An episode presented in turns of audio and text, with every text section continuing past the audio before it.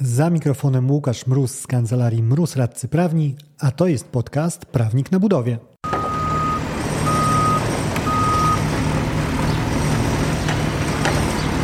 W tej rozmowie coś dla siebie znajdzie każdy uczestnik procesu inwestycyjnego. Podwykonawcy będą mieli okazję sprawdzić, czy mają podobną optykę na swoją rolę i specyficzne wyzwania przy udziale w budowie. Inwestorzy dostają wgląd w to, na ile realistyczne jest oczekiwanie, że przed wbiciem pierwszej łopaty zidentyfikowane zostanie 100% robót w gruncie. A co za tym idzie, że możliwe w ogóle jest sztywne zakreślenie budżetu projektu.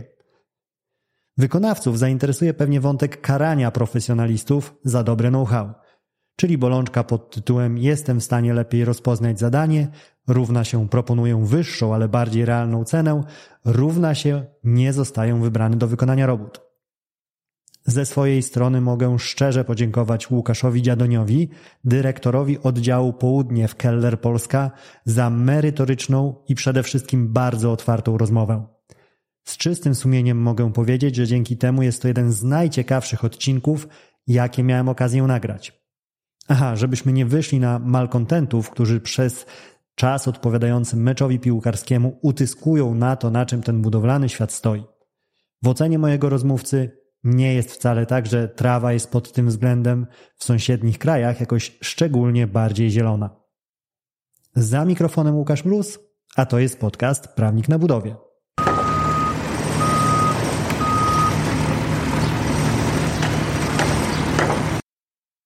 Dzień dobry panie Łukaszu, dzięki za przyjęcie zaproszenia do podcastu. Dzień dobry, witam serdecznie. Rozmawiać będziemy o kwestiach fundamentalnych dla każdej budowy, czyli o tym, co dzieje się na samym początku, dzieje się w gruncie i na czym zna się Pan bardzo dobrze. Ale zanim porozmawiamy o tych niuansach, bolączkach i rzeczach też fajnych przy takiej pracy, gdyby mógł Pan tak w turboskrócie przekazać, jak to się stało, patrząc wstecz, że akurat na tym poletku budownictwa wylądował Pan w Keller. Oczywiście, ja e, swój początek swojej kariery zawodowej, e, właściwie od początku swojej kariery zawodowej związany jestem z branżą geotechniczną. E, stało się to, jak to często w życiu bywa, zupełnie przypadkiem. Ja studiowałem budownictwo ogólne, specjalizacja konstrukcje budowlane inżynierskie, czyli nic, co kierunkowałoby mnie w przyszłości na pracę właśnie w tej branży. Natomiast w toku konsultacji mojej pracy magisterskiej mój promotor podpytał mnie, czy, czy, czy, czy, czy mam już jakieś pomysły na siebie w przyszłości. Zasugerował, że jego znajomy e, działa właśnie w geotechnice, że jest to bardzo ciekawa branża i czy byłbym potencjalnie zainteresowany współpracą. To był okres, e, to był rok 2010, jeśli dobrze pamiętam, czyli okres boomu infrastrukturalnego w południowo-wschodniej Polsce. Budowa kilku odcinków autostrady A4, bardzo gorący okres w polskim budownictwie. Ja wyraziłem wstępne zainteresowanie, po czym wyjechałem na kilkumiesięczne zagraniczne wakacje. E, po powrocie z nich doszedłem do wniosku, że w sumie fajnie by było mieć jakąś pracę, studia prawie skończone. E, pociągnąłem ten wątek, e, no i od słowa do słowa e, znalazłem zatrudnienie w firmie, w której pracuję do dnia dzisiejszego. To była mhm. działalność nakierowana początkowo na działania projektowe, później spędziłem kilka lat na budowie. Miałem też okazję, z uwagi na to, że, że Keller jest dość prężnie działającą, dużą firmą na całym świecie, E, pracować na kilku kontraktach zagranicznych. E, no i te poszczególne etapy tej ścieżki przywiodły mnie do e, Krakowa, gdzie pełnię obecnie rolę dyrektora oddziału południe naszej mhm. No i mamy ten 2023 jako punkt docelowy tej podróży w czasie. I od tego tak. może byśmy zaczęli, ponieważ kiedy przegląda się już nawet media głównego nurtu, nie tylko te branżowe, to dużo takich hiobowych wieści można zobaczyć. O ubytku kontraktów, o braku rąk do pracy, o waloryzacji odmienianej przez wszystkie przypadki w ostatnich kilkunastu miesiącach, o rosnących kosztach i tak dalej, i tak. Jak to wygląda z perspektywy stricte państwa wycinka budownictwa? Stan gry na sierpień 2023. Mhm. No cóż, e, nie wygląda zbyt wesoło. Ja mogę tylko potwierdzić te wszystkie bolączki sektora budowlanego, o których Pan wspomniał i powiedzieć tyle, że, że mają one zasadniczy wpływ na działalność nie tylko firm generalnych wykonawców, dużych podmiotów realizujących z ramienia generalnego wykonawcy projekty budowlane w naszym kraju, ale dosyć mocnym piętnem, jeśli nie mocniejszym piętnem, odciska się również na działalności firm mm, podwykonawczych, a w takiej roli e, spółka, którą reprezentuję, występuje najczęściej. A mógłby Pan nie rozwinąć, tylko... gdzie mhm. bardziej boli podwykonawcę obecna sytuacja? To znaczy bardziej boli choćby e, waloryzacja. Tak, mhm. E, dużo generalnych wykonawców skarży się na to, że ich limity waloryzacyjne są niewystarczające podniesione do 10% obecnie na wielu kontraktach okazują się nie pokrywać realnego wzrostu kosztów. To, co ja mogę powiedzieć ze swojego podwórka i z projektów, którymi ja e, się zajmuję, którymi, którymi zarządzam, no często nawet te 10% e, waloryzacji, które część generalnych wykonawców otrzymuje, ona nie jest przekładana, oczywiście e, nie jest kaskadowana w dół. Ja się zgodzę oczywiście, że tu jest wiele różnych szczegółów, jak data mhm. odniesienia, jak e, horyzont czasowy realizacji zadania, ale to, co mogę potwierdzić, to jest to, że te wzrosty, czy to, co otrzymuje często generalny wykonawca od swojego zamawiającego, no, no nie jest kaskadowane w, w dół. To znaczy nie pokrywa, a wręcz te e, zapisy, które znajdują się w umowach podwykonawczych, e, no są, e, są takie, że nie ma właściwie żadnego pokrycia wzrostu kosztów. Tak? Dochodzi do zapisów, w których generalny wykonawca wybiera sobie jeden wskaźnik, z pośród pięciu, które tam wzór chyba Gusowski e, zakłada, no i wybiera sobie wskaźnik, który na przykład nie wzrósł w ogóle albo wręcz potaniał. E, mhm. w przeciągu ostatnich kilkunastu miesięcy, kiedy no, wszystkie pozostałe rosły dwucyfrowo. Mhm. Także to są takie realne e, przypadki, które sprawiają, że e, nawet jeśli firmy podwykonawcze realizują swoje zadania w dużo krótszym okresie czasu e, niż robią to generalni wykonawcy, to dynamika wzrostu cen obecna sprawia, że nawet na krótszym horyzoncie czasowym te straty finansowe są bardzo duże. Mhm. I mówię to z perspektywy firmy dużej, która ma też e, zaplecze finansowe i wsparcie dużej grupy finansowej, ale mogę sobie tylko wyobrazić, e, jak to wygląda, wygląda z perspektywy firm mniejszych, które, mhm. które, mają, które nie mają tego wsparcia finansowego. Jasne, bo to jest bardzo ciekawy wątek, w ogóle taki praktyczny Wejdźmy w tą waloryzację może troszkę głębiej, bo to temat, o którym rozmawiać teraz można i trzeba dużo i chyba nikogo nie przynudzimy, jeżeli będziemy go poruszać, bo wydaje mi się, że rozumiemy się, jeżeli chodzi o temat, do którego Pan pije, ale może osoby, które nas słuchają, nie przerabiały tego w praktyce, bo jak rozumiem, mówi Pan o tym wiecznym argumencie, który słyszą podwykonawcy, że słuchajcie, ja jako GW to mogę mówić o waloryzacji, bo ja kontraktowałem za projektu i buduj z horyzontem czasowym 5 lat, Wy natomiast tak. wchodzicie na 11 miesięcy, 9, 12, więc na dobrą sprawę wy powinniście mieć już wszystko ujęte w cenie i to, że mnie wzrosło i ja mam podstawy do waloryzacji, nie oznacza bynajmniej, że ta sama sytuacja dotyczy was. To rozmawiamy o tym samym, tak? Dokładnie tak. Dokładnie I tak. proszę powiedzieć, jest... chciałem pana podpytać o pana perspektywę. Dlaczego to tak nie gra? Nie, nie ma tutaj takiej prostej e, zależności. Jak w, w Pana ocenie wygląda to jako menedżera, który no, zarządza oddziałem? To znaczy, że problem jest szeroki. Długo by można na ten temat rozmawiać. Myślę, że to wynika po części z tego, jak wygląda rynek geotechniczny obecnie, jak duża konkurencja na nim jest, jak dużo podmiotów rozpoczęło działalność w tym rynku i jak duża jest walka o realizację każdego jednego zadania.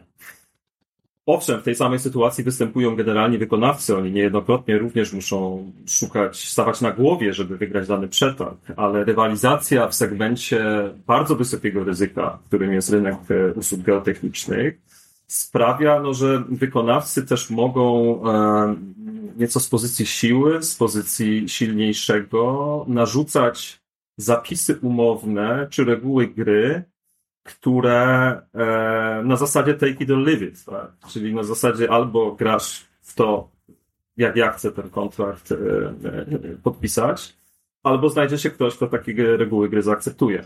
Tak, tak. Dodałbym jakby usprawiedliwiająco troszkę tych wykonawców, że to też często jest ta bolączka, bolączka i nie bolączka, takiego kaskadowego spychania w dół warunków kontraktowych zawartych z zamawiającym. I ja, bo zaczęliśmy rozmowę, tak na dobrą sprawę uderzyliśmy w kierunku tej dużej infrastruktury, e, która rządzi się też swoimi prawami, ale tą samą prawidłowość na rynku wszelakim zaobserwować można. Mnie zdarza się pracować też przy mniejszych lokalnych inwestycjach i mam taki troszkę problem metodologiczny, powiedzmy, koncepcyjny, z przyjęciem tej zasady argumentacji, kiedy pracujemy po stronie podwykonawcy. No bo ten argument o tym wykonawcy, że słuchajcie, ja nie mogę wam niczego innego zaproponować, no bo takie zasady przyjąłem po prostu, przyjąłem. Narzucił mi zamawiający, nazywając rzeczy po imieniu. Z tym mam problem taki, że w ostatecznym rozrachunku ciężar spada na tego, który jest najniżej. No bo to państwo tak naprawdę, jeżeli robicie roboty z danego wycinka, do którego nieszczęsny paragraf czy subklauzula umowy się odnosi, no to jesteście tym pierwszym liniowym, który dostanie pieniędzmi, które z tego się urodziły i nie, nie ma na nie e, pokrycia. No dlatego przez lata pracy zawsze tak z przymrużeniem oka trochę patrzę na to argumentowanie, że no ale my nie mamy wyjścia jako wykonawcy, musimy to zepchnąć dalej, no ale tak naprawdę wy jako wykonawca w ten sposób nie ponosicie tego ryzyka, no bo to ja jako podwykonawca będę miał, miał je na sobie.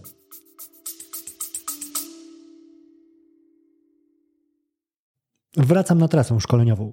Z Akademią Kontraktów Budowlanych, czyli swoim autorskim szkoleniem, odwiedzę cztery miasta. 23 lutego Katowice, 13 marca Poznań, 19 kwietnia Warszawa i 10 maja Gdańsk. Wszystkie detale i szczegóły o rejestracji znajdziesz na stronie prawniknabudowie.com ukośnik Akademia. Raz jeszcze luty Katowice, marzec Poznań, kwiecień Warszawa, maj Gdańsk. Akademia Kontraktów Budowlanych, strona internetowa prawniknabudowie.com ukośnik Akademia. Do zobaczenia. Pewna zgoda. Ja też może dodam, nie chcę demonizować absolutnie tutaj podejścia mhm. generalnych wykonawców. Jest wiele przypadków i przykładów na to, że starają się oni stosować partnerskie pewne wyrozumiałości podejścia, natomiast też mogę dodać do tego, o czym Pan wspomniał. No, my jako firma Keller też mamy trochę szersze spojrzenie, ponieważ zdarza się coraz częściej, że występujemy również w roli generalnego wykonawcy. Wyobrażam sobie, że to największe spółki budowlane w Polsce, no nie często zdarza im się występowanie w roli podwykonawców, co sprawia, że ich jakby horyzont ich spojrzenie jest, mhm. jest, bym powiedział, jednopłaszczyznowe. Natomiast no, my występując w roli i podwykonawcy, realizujących i duże, i bardzo małe projekty, E, ale też często występując w roli generalnego wykonawcy, no, mamy to spojrzenie trochę szersze i widzimy e, faktycznie, że czasami reguły gry z góry e, narzucone są na tyle niekorzystnie dla generalnych wykonawców, że nie ma innego wyjścia niż kaskadowanie tych reguł niżej. Natomiast jest wiele przykładów, które, które mówią o tym, że po prostu generalnie wykonawcy również z pozycji siły, z pozycji nacisku, z pozycji, e, z pozycji właśnie generała, jak się to mówi, mhm. E, e, pogarszają warunki swojego kontraktu, kaskadując ryzyka ryzyka w dół. I to często zdarza się, że jestem pytany na negocjacjach, tak, żeby ograniczyć e, czasowo, żeby zapomnieć o waloryzacji. Nawet jeżeli generalny ją ma, a bardzo mhm. często ją ma na kontraktach infrastrukturalnych, to bardzo często pojawia się wniosek czy prośba, żeby zamknąć cenę w ryczałcie tak zwanym, tak, ograniczyć ten kontrakt czasowo, umówić się, że, rywali, że realizacja będzie trwać 12 miesięcy, i umówić się na to, że nie będziemy rościć o wzrost cen materiałów. No i tu mamy zawsze dylemat, tak? Bo o ile przed rokiem 2021 pewnie bym powiedział OK, tak, to, to, to, jestem w stanie na to przystać. O tyle sytuacja z ostatnich dwóch lat sprawia, że, e, że mamy duży dyskomfort, gwarantując e, sztywną cenę, wiedząc jak wiele różnych niekorzystnych zjawisk, również geopolitycznych, dzieje się w naszym e, regionie. Mhm. parę wątków chciałem pociągnąć dalej, bo rzuca Pan bardzo ciekawymi tematami. Tak, uchylając rąbka przed zamawiającymi, przed inwestorami. Co Wam rośnie, jeżeli chodzi o koszty? Bo już oczami wyobraźni, zresztą nie muszę posługiwać się wyobraźnią, bo w takich rozmowach uczestniczyłem, słyszałem, że jest jakby w ogóle problem skonceptualizowania sobie ze strony zamawiającego, że słuchajcie, chłopaki, wy robicie w gruncie, ta ziemia mhm. to tyle, ile kosztowała. No, nie to, że nagle e, grunt, torf e, zaczął drożeć. No, tak. Na co wam wzrosło? Gdyby pan właśnie mógł wyjaśnić słuchającym nas inwestorom, że to, to nie są wirtualne pieniądze, tylko jest konkretny koszt A, B, C. Tak, oczywiście. No, jeśli chodzi o wzory gusowskie, którymi posługuje się choćby Generalna Dyrekcja, waloryzując swoje kontrakty, to mamy bodajże pięć wskaźników. Mamy wskaźnik ogólnoinflacyjny CPI, który dotyka nas wszystkich. To niezależnie, czy jesteśmy budowlańcami, czy idziemy na zakupy do e, dyskontu spożywczego. To po prostu jest realny wzrost cen konsumenckich. Ale oprócz tego są wskaźniki typowo już techniczne, budowlane, e, które e, mówią o wzroście ceny asfaltu, kruszywa, robocizny, paliwa i cementu. I chyba stal, i stal, tak? To jest sześć, sześć, przepraszam, nie pięć wskaźników. E, no i z naszego podwórka geotechnicznego od razu mówię, że asfalt nas nie interesuje, e, natomiast wszystkie pozostałe jak najbardziej. To znaczy firmy realizujące roboty w segmencie geotechnicznym, e, weźmy podstawowy przykład, realizacja pala betonowego. No i już pojawia nam się sam beton, tak? Sam beton, czyli cena cementu, cena kruszywa. To, to właściwie są dwa, dwie główne składowe. E, które, e, gdzie widzimy naprawdę duży wzrost cen w ostatnich, e, w ostatnich kilkunastu, kilkudziesięciu miesiącach. Co prawda, zagłębiając się w szczegóły, te podwyżki tegoroczne nie były na tak wysokim poziomie, jak, jakie sygnalizowali dostawcy cementu jeszcze jesienią ubiegłego roku, ale widzimy realny, kilkunastoprocentowy, to można, każdy z nas może sobie wejść na stronę GUS-u i sprawdzić te wskaźniki. E, ja ostatnio robiłem takie ćwiczenie na potrzeby dyskusji z jednym zamawiającym na, na kontrakcie, który realizujemy. Wyciągnęliśmy pięć wskaźników z okresu ostatnich 14 e, miesięcy. E, jeśli się nie mylę, to jest kruszywo 12%, cement 12%, tam mieliśmy jeszcze paliwo, paliwo staniało, ok, ale, ale właściwie wszystkie pozostałe składniki wzrastały dwucyfrowo.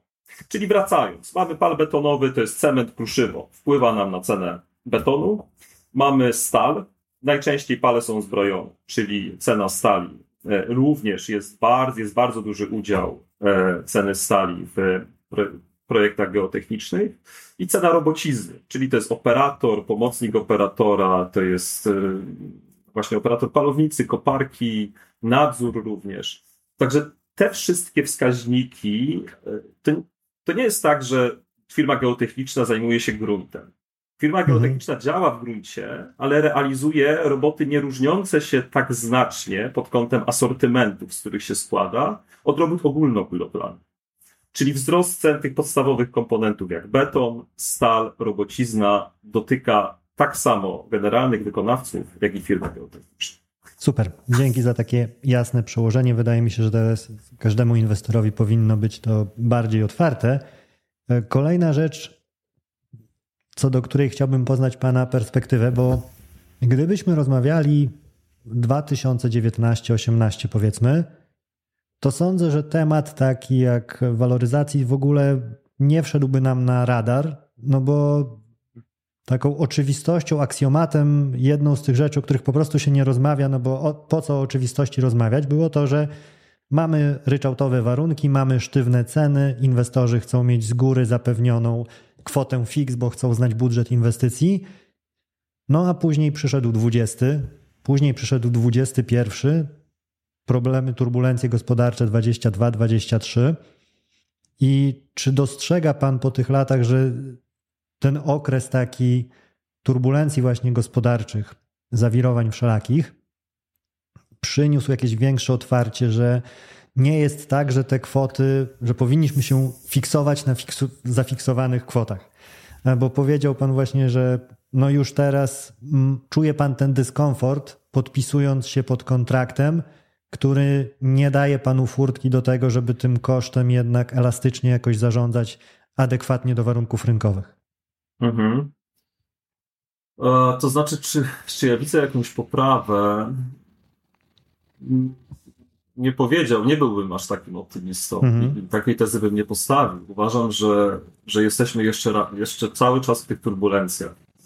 E, z okresu wysokiej zmienności warunków gry weszliśmy w okres wysokiej niepewności.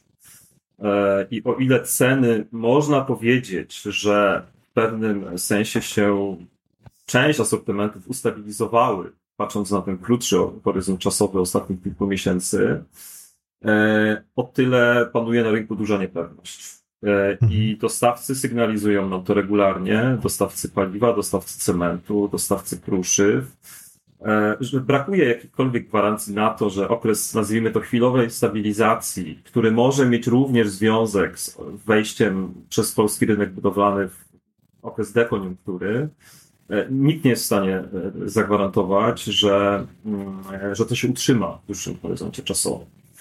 E, I teraz wracając do wątku takiego, czy, czy coś się poprawiło, no, no nie, ja bym, ja uważam, że cały czas jesteśmy naprawdę w trudnych dyskusjach. Co prawda, te roboty e, budowlane, to też nie jest tak, że my o tą waloryzację walczymy zaciekle na każdym zrealizowanym przez nas kontrakcie. My jako spółka KEDER realizujemy budowy właściwie od 100-200 tysięcy złotych do 100-200 milionów. To jest mhm. takie nasze największe kontrakty, czyli tu rozstrzał jest olbrzymi. E, I jeśli chodzi o te trudne dyskusje o waloryzacji naszych kontraktów, to dotyczą one w głównej mierze kontraktów infrastrukturalnych, realizowanych w horyzoncie czasowym powyżej właśnie 9-12 miesięcy. E, I póki co e, ja nie widzę zmiany podejścia, ale też nie wierzę w cuda, bo jeżeli działania systemowe nie będą wspierać generalnych wykonawców w realizacji tego typu kontraktów, to ja nie wierzę, że oni ze swojej dobrej woli nagle wyczarują worek z pieniędzmi dla swoich mhm. wykonawców. No jasne, bo nie mają z czego lać kaskadowo w dół. E, Dokładnie. Wrzucając to w kanwy rozmów z inwestorami, bo wspominał Pan o tym też, że zdarza mhm. Wam się już wchodzić w rolę, w buty wykonawcy, a nie tylko mhm. podwykonawcy. No bo z nimi te rozmowy też Pan prowadzi. I mhm. interesuje mnie, czy co Pan postrzega jako blokadę jakby dla, dla tych rozmów? Czy tam jest brak wiary, jakby nie kupuje inwestor tego, że te koszty nie mogą być skalkulowane na sztywno? E, mhm. Czy uważa, że sytuacja jest już tak e, opanowana, powiedzmy, że wyolbrzymiacie sytuację? Gdzie widzi Pan tą blokadę, że tak naprawdę dlaczego ten, ten inwestor nie kupuje tej argumentacji? Może chodzi o, o, najzwyklejszą w świecie rzeczy, po prostu nie obchodzi mnie, chcę mieć pewne pieniądze i to mhm. wasz ból głowy, żeby mi je zagwarantować. Gdzie Pan widzi ten ciężar taki? Tak, to znaczy ja bym wyróżnił tutaj dwie, dwie sytuacje. E, w pierwszej sytuacji rozmawiamy z inwestorem prywatnym. Jest to najzwyczaj, naj, najczęściej deweloper e, jakaś spółka przemysłowa.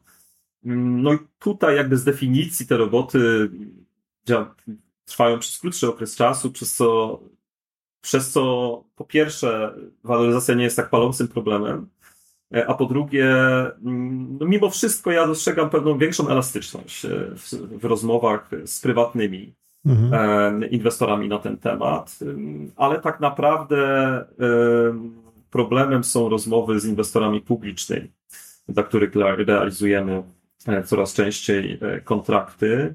No i tutaj niestety no jest ta blokada, o której Pan wspomniał. Y, jakie argumenty, co może być tego powodem. No, padają y, argumenty typu dyscyplina finansów publicznych, mhm. tak? czyli padają argumenty świadczące o tym, że dana osoba, zazwyczaj regionalny dyrektor, czy, czy, czy, czy, czy, czy osoba odpowiedzialna za daną inwestycję, no też y, mówiąc wprost, po pierwsze nie może, po drugie trochę boi podejmować się decyzji, które miałyby e, przynosić jakieś benefity finansowe e, wykonawcom realizującym te kontrakty. To, to są często związane ręce, ja tak to sobie wyobrażam. No. Mhm. To muszą decyzje zapaść y, na górze w zarządach danych spółek. e, żeby mogły być one wdrażane jako narzędzia w kontraktach już na gruncie tych regionalnych inwestycji. Innej ścieżki, przyznam szczerze, nie widzę. No i no tak, myślę, że do tego się to sprowadza. Mhm, Okej. Okay. Znowu zagrał mi pan taką piłkę troszkę na wolej z nawiązaniem tego rozróżnienia, że pracujecie państwo zarówno w segmencie inwestycji prywatnych, jak i w segmencie inwestycji publicznych. O trawę zapytałbym, tą zieloną u sąsiada podobno. Kiedyś robiłem e, taką ankietę na LinkedIn co do tego, który rynek jest trudniejszy. Ja w swojej pracy najczęściej słyszę, że rynek publiczny jest tym mniej wdzięcznym, mniej łatwym do operowania. I w tej ankiecie też właśnie taki wynik uzyskałem, ale najbardziej mnie zawsze interesują oceny osób, które mają okazję liznąć inwestycji na jednej i drugiej stronie, na jednym i drugim rynku, no bo to jest najbardziej e, miarodajne. Czuje się pan bardziej komfortowo w którymś z tych segmentów? Mm, obydwa są dla nas ważne. E, obydwa e, rynki, mm, z obydwu rynków czerpiemy po prostu e, przychody z, z naszej działalności.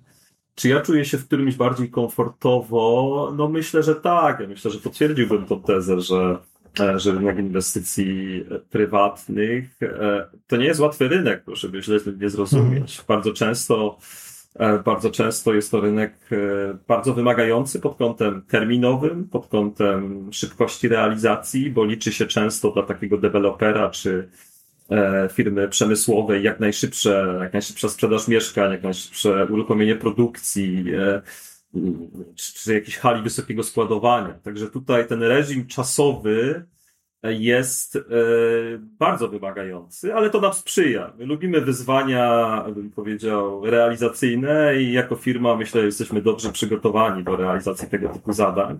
Natomiast faktycznie wchodząc w rynek inwestycji publicznych, e, no tu pojawia się pewien dyskomfort. E, pojawia się bezwładność decyzyjna, pojawiają się decyzje administracyjne, pojawia się E, dłuższy horyzont czasowy, pojawiają mhm. się zmieniające się reguły gry z uwagi na okoliczności zewnętrzne. E, ja powiem tak, no rynek e, infrastrukturalny, czy rynek publiczny ogólnie jest rynkiem, na którym no nie ma się co oszukiwać, opieramy swoją działalność, tak jak i my, tak i wiele innych podmiotów.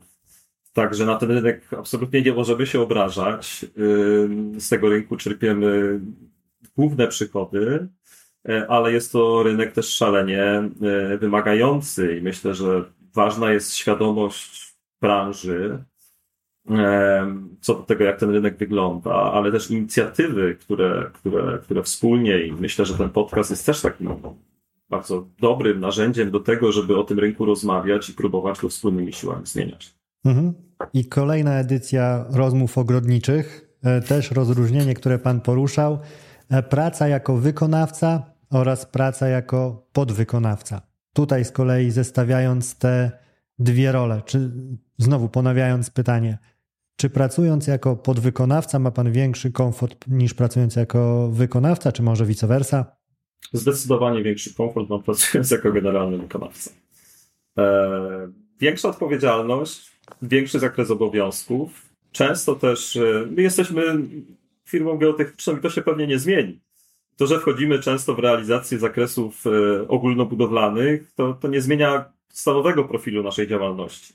Także realizując projekty w, jako generalny wykonawca, bardzo często wspomagamy się firmami podwykonawczymi i kontraktujemy poszczególne asortymenty robót ziemnych, żelbetowych, instalacyjnych, e, co świadczy o tym, że mamy większą odpowiedzialność, mamy też większe prawa. I to sprawia, że czujemy się umocowani do realizacji pewnego zadania. I, i to, to nie jest łatwy temat, ale to sprawia, że komfort pracy, y, ogólnie rzecz ujmując, jest większy. Natomiast działając jako podwykonawca, no, na wielu kontraktach mierzymy się właśnie z niestety mało partnerskim podejściem, z podejściem właśnie z pozycji z pozycji siły, z pozycji tego, który mógł wziąć do tej roboty kogoś innego mhm. i um, No i to sprawia, że, że wymagania względem nas są e, czasem nierealne do spełnienia, a warunki ekonomiczne realizacji tych zadań e, z ramienia jako podwykonawca e, bywają często dużo bardziej niekorzystne niż e, jako generalny wykonawca. Mhm. Ja też troszkę egoistycznie chciałbym wykorzystać pana wiedzę, żeby sobie załatać swoje braki i pozderzać swoje troszkę założenia, no bo z perspektywy biurka prawniczego plac budowy wygląda inaczej niż z perspektywy dyrektora oddziału. Nie wiem, na ile dobrze myślę, że z Państwa perspektywy, tej wiodącej jednak działalności, będącej kluczowym e, zakresem Państwa realizacji, to jednak ta rola podwykonawcy jakby wpisana chyba jest w charakter Państwa firmy, bo polscy, szczególnie jeżeli mówimy o infrastrukturze, nie przypominam sobie, żeby któryś z zamawiających był zainteresowany takim pocięciem inwestycji, gdzie e, firma geotechniczna miałaby w ogóle szansę zostać wykonawcą. To wręcz przeciwnie mhm. jest kierunek do tego, już nawet nie buduj, ale zaprojektuj i buduj gdzie tylko można, żeby był jeden adres na, na wszystkie problemy. Kojarzę, że przedstawiciele CPK w jakichś wywiadach zapowiadali, że rozważają, e, czy nie pójść właśnie w kierunku tego porcjowania poszczególnych zamierzeń inwestycyjnych, ale czy te moje założenie co do tego, że geotechnik przez dłuższy czas jeszcze będzie myślał o tym, że jednak jest wpisany w rolę podwykonawcy, ponieważ zamawiający nie chcą sprzedawać samodzielnie jego robót, jest właściwe?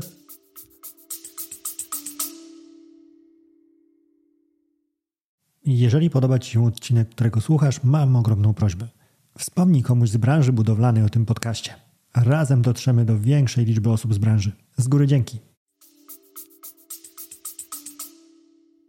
Tak, tak, to jest właściwe założenie. I jakby mnie pan spytał 10 lat temu, to, to moja odpowiedź byłaby zupełnie inna. Wtedy właściwie nie realizowaliśmy projektów jako generalny wykonawca. I mhm. zaznaczę też, że w dalszym ciągu jest to jakiś wycinek naszej działalności.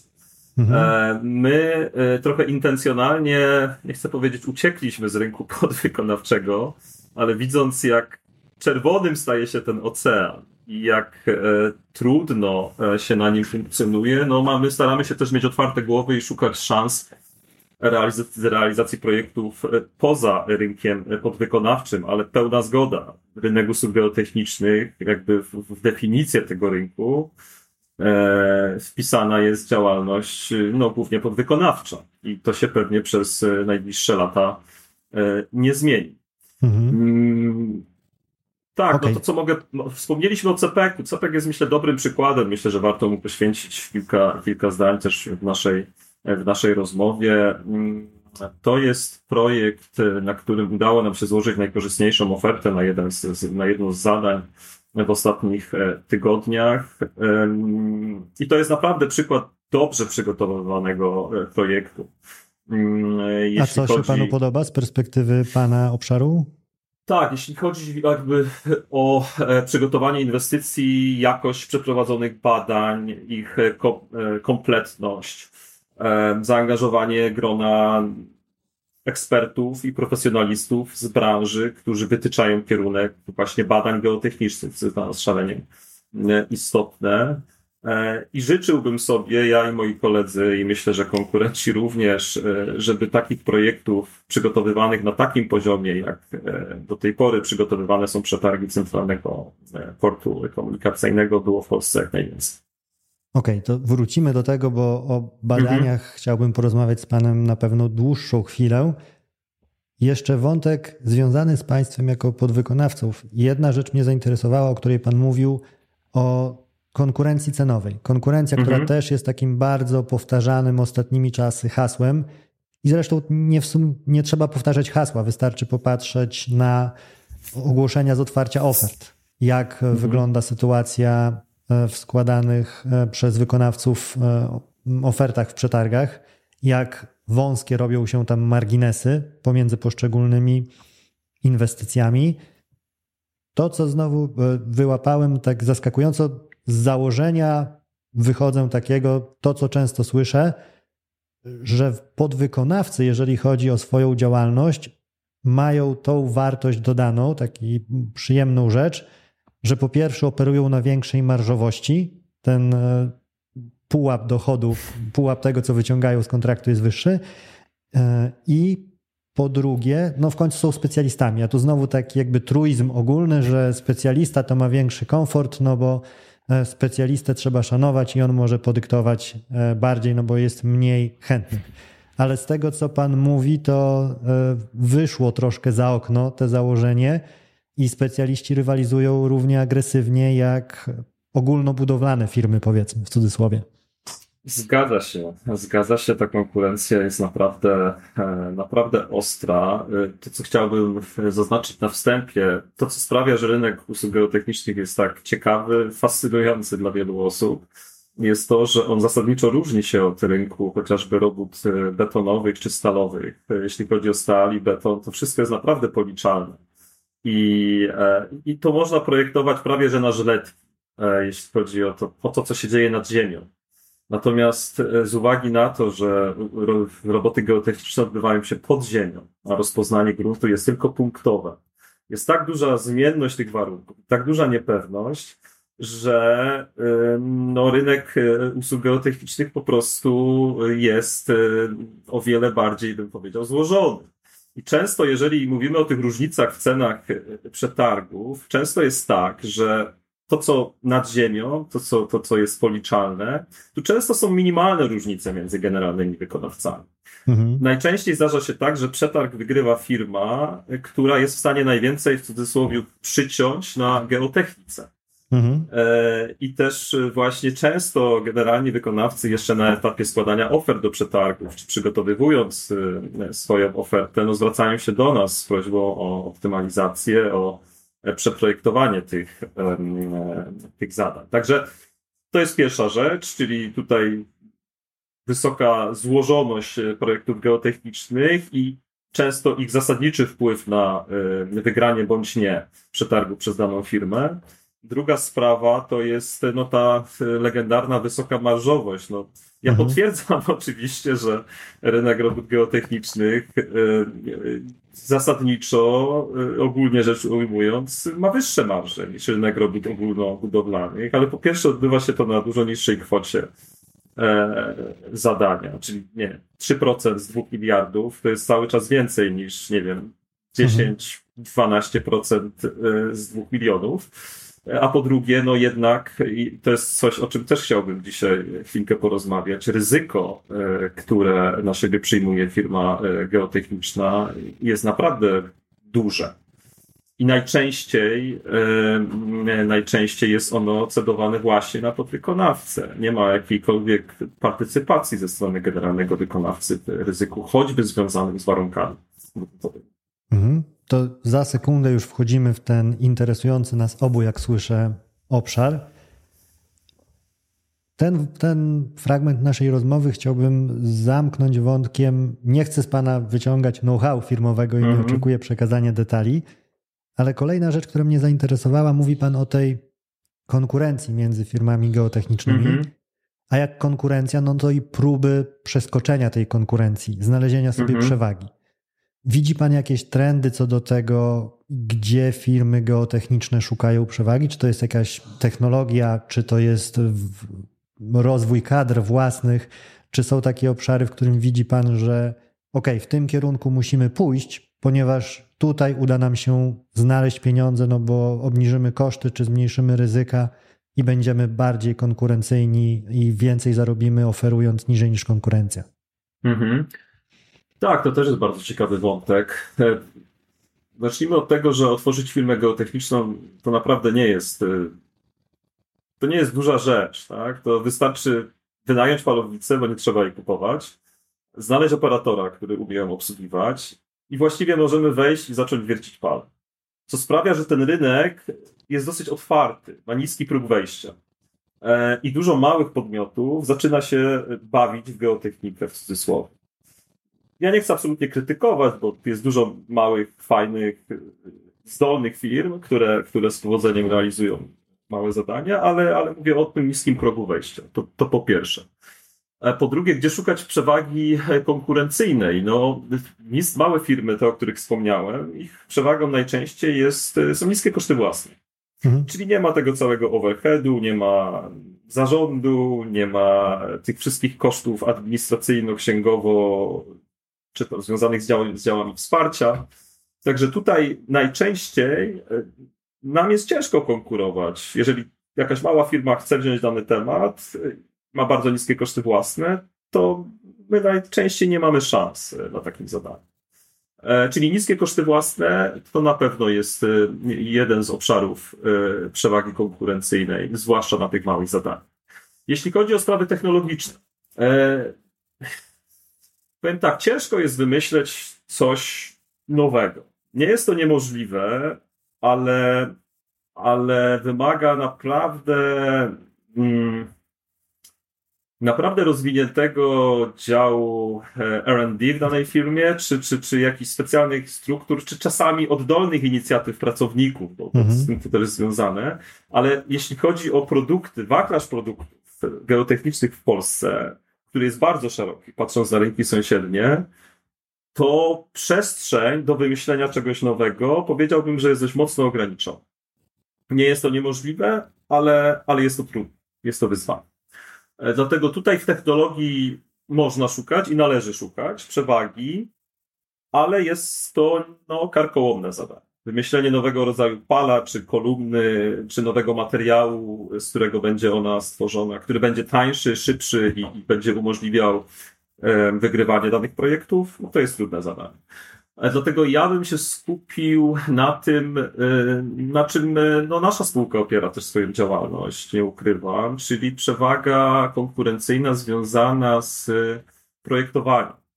E, przewaga konkurencyjna związana z tym, że utrzymujemy bardzo duże biuro techniczne, inwestujemy w naszych projektantów, w naszych numeryków, w osoby, które posiadają bardzo wysokie kompetencje techniczne do e, przeprowadzania obliczeń numerycznych, analiz.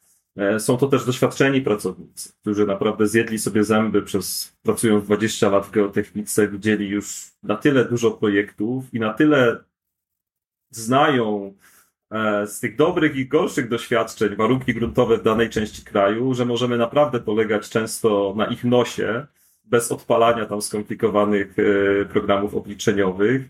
I my stawiamy jakby tutaj na przewagę konkurencyjną związaną właśnie z optymalizacją projektów, które realizujemy. To znaczy, mhm. rzadko nam się zdarza, że realizujemy projekty zewnętrzne. No, oczywiście, że, że się zdarza, ale, ale kiedy jest to tylko możliwe, to staramy się e, podejść z otwartą głową do każdego zadania, e, oszacować ryzyka, E, sprawdzić z inwestorem zamawiającym, na czym mu głównie zależy i dobrać tak rozwiązanie, czy koncepcję, czy to posadowienia, czy wzmocnienia, zabezpieczenia danego projektu, mm, żeby wygrać po prostu dane zadanie. Mhm. I tutaj dopytam, żebym dobrze też zrozumiał. Przełóżmy to na rynek zamówień publicznych, no bo znowu z inwestorem tym prywatnym rozmawia się troszkę inaczej bo i klauzule optymalizacyjne są stosowane i w ogóle nawet bez takich klauzul gotowość rozmowy, jeżeli przychodzi pani i mówi, że słuchajcie, drodzy Państwo, zarządzie inwestora nasi ludzie rzucili okiem na to, co macie przygotowane i tu i tu proponujemy zmiany, które będą wyglądały tak pieniężnie, wyglądały tak technicznie i tak dalej, i tak dalej. Ale czy Państwa ten dział projektowy jest angażowany nie tylko do tworzenia waszych własnych rozwiązań projektowych, ale też weryfikacji dokumentacji zamawiającego, którą przekazuje wam wykonawca na potrzebę złożenia oferty na, na roboty? I tam powiedzmy oni są w stanie wyłapać, że okej, okay, słuchajcie, to zamawiający tam sobie napisał w tej opinii będącą składową dokumentacji projektowej coś tam jest, ale nie bardzo trzyma się to rzeczywistości, także i tak przyjmujemy założenie, powiedzmy, jeżeli w dokumentacji zamawiającego jest X, to my i tak przyjmujemy założenie Y i na tym opieramy naszą cenę. Mhm. Tak, jak najbardziej. E, te firmy duże, e, generalnie wykonawcy, oni dostrzegając przewagę konkurencyjną, która kryje się w geotechnice, wiele z nich e, zaczęło inwestować we własne działy geotechniczne. Czyli te firmy największe polskie mają zazwyczaj swoje komórki, nazwijmy tego techniczne, techniczne, które pomagają im e, zoptymalizować dane rozwiązanie na etapie przetargu, bo ja nie będę ukrywał tych przetargów, zwłaszcza w rejonie, którym ja się zajmuję, czyli to jest południowa Polska, jest na tyle dużo, że my jako firma e, geotechniczna nie jesteśmy w stanie obsłużyć, e, obsłużyć tych firm na etapie przetargu. Mhm. Najczęściej rozkładamy bezradnie ręce. Nasze zasoby e, są zaangażowane w obsługę bieżących kontraktów, e, w obsługę tutaj zamówień też prywatnych i nie jesteśmy fizycznie w stanie, e, a najczęściej to są bardzo skomplikowane zadania związane z terenami osuwiskowymi, związane z Fliszem Karpackim, związane z poprowadzeniem dróg kolejowych przez centrum miejscowości i nie jesteśmy w stanie obsłużyć e, dane firmy na etapie przetargu. E, w związku z czym my tak naprawdę e, no, często jesteśmy zmuszeni siadać do tego zadania i próbować coś wymyśleć dopiero po wyłonieniu wykonawcy. W określonych przypadkach robimy to wcześniej, ale to jest zawsze decyzja strategiczna związana z tym, czy w danym momencie jesteśmy w stanie danemu wykonawcy pomóc. A odpowiadając na pytanie, czy mm, o, o o to właśnie jak, e, czy, czy odnosząc się do tego, jak przygotowywane są te dokumentacje, no tutaj niestety, e, jeśli mówimy o przetargach publicznych, to są najczęściej przetargi projektu i zbudu. Tutaj myślę, że też warto to na tym etapie rozmowy poruszyć, że polski rynek budowlany odszedł od projektów realizowanych w formule budu i właściwie już dawno temu. Teraz to są pojedyncze inwestycje, które realizowane są w tej e, formule. Nie projektuj, buduj, to jest wolna amerykanka. To tak precyzując, bo mówimy o tak. infrastrukturze, bo domyślam się, że w tym, tak, w tym kierunku tak, się tak, skierowaliśmy tak. też, żeby, żebyśmy zaraz nie dostali Oczywiście. wyklarowania, że drodzy Państwo, ja przecież buduję na projekcie cudzym. infrastruktura rzeczywiście infrastruktura. pokochała bardzo. Pokochała bardzo e, i e, no, no, no tak to hula na polskim rynku budowlanym. E, no i to sprawia, że, że wszystkie chwyty są dozwolone właściwie, że można wywracać rozwiązanie prawie że dowolnie. E, I to, co dostrzegamy, analizując tutaj z kolegami, e, z koleżankami, jakby jakość przygotowywania tych dokumentacji, czy te projekty, nazwijmy je oryginalnymi, które są projektami przetargowymi najczęściej, no to są projekty, które z uwagi też na to, że projektanci również konkurują ze sobą mocno, walcząc o projektowanie danego zadania, są to najczęściej projekty, które z uwagi na niezbyt bogate rozpoznanie gruntowe zawierają przewymiarowane rozwiązania.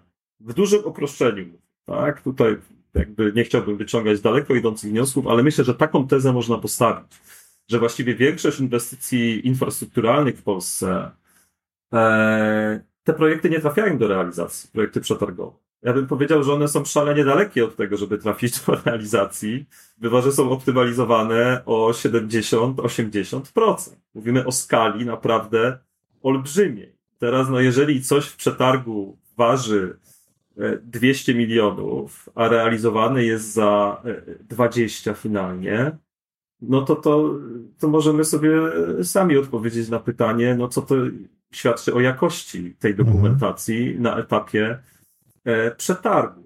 No, mhm. ja bym troszkę zbuduj... wszedł tutaj w tak. słowo i skierowałbym mhm. pana w inny tor, mój prawniczy, bo ja z mhm. kolei chronicznie, jeżeli chodzi o czynności zawodowe, spotykam się sytua z sytuacją odwrotną. To znaczy, przychodzi ktoś i okazuje się, że mas ziemnych było przedmiarowane x metrów sześciennych, a później wychodzą kwiatki różnej maści, szczególnie na infrastrukturze, bo znowu moje prawnicze założenie, ale wydaje mi się, że akurat tutaj e, trafne, inwestycja liniowa zawsze będzie obarczona większym ryzykiem niż kubatura, którą można punktowo wbić i ten obszar do rozpoznania na którym będziemy realizować inwestycje, jest no, po prostu mniejszy, więc można się bardziej postarać, żeby przeprowadzić tam rozpoznanie inne niż rozpoznanie bojem, które często dzieje się na inwestycjach infrastrukturalnych.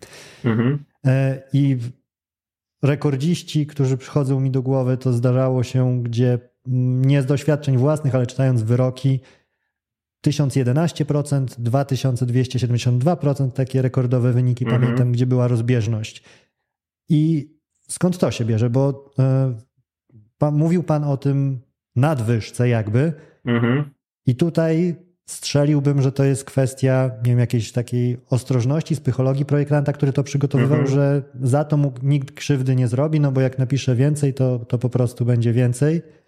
E, ale w drugą stronę, jak to wygląda, gdzie upatruje Pan tego, że czy w swojej działalności, jakby widzicie Państwo, że no te założenia projektowe, jeżeli chodzi o asortymenty i zakresy robót do wykonania, to są zdecydowanie zbyt optymistyczne. Mhm. I z czego to się bierze?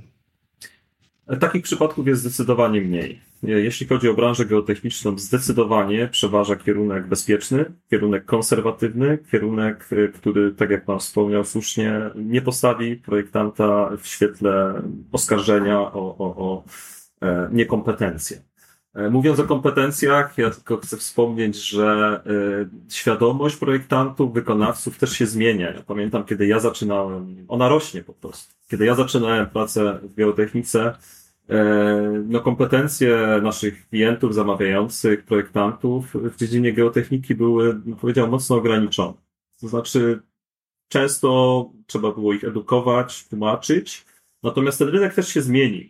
Ta świadomość wzrosła, i coraz częściej spotykamy się z, na w negocjacjach, w rozmowach, naprawdę z dużym poziomem zrozumienia e, wśród, e, wśród naszych zleceniodawców. Ale mimo wszystko e, uważam, że w branży geotechnicznej ja osobiście rzadko spotykam się z sytuacją, w której, w której zaprojektowane rozwiązanie no, jest niewystarczające. Owszem, zdarzają się takie sytuacje. Nie chcę powiedzieć, że nie, ale jest ich znacznie mniej niż sytuacji, w których po prostu rozwiązanie jest e, napompowane i, e, i zbyt bezpieczne.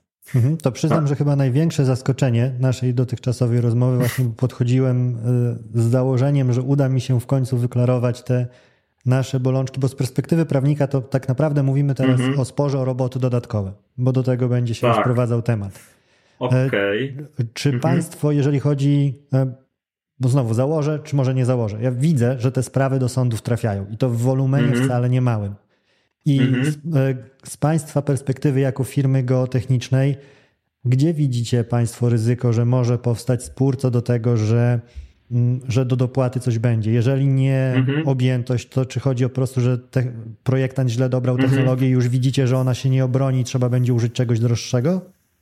To znaczy tutaj e, też szybko wyjaśnienia. E, ja mówiąc wcześniej o tym, że, że te rozwiązania, miałem bardziej na myśli rozwiązania przetargowe w mhm. projektach infrastrukturalnych, ale Jasne. temat robót dodatkowych to jest trochę inna, e, inna rozmowa. I jak najbardziej się z Panem zgadzam, że no wracamy do tego nieśmiertelnego ryczałtu trochę, który pewnie jest podstawą wielu tam wzajemnych roszczeń, którymi Pan się zajmuje.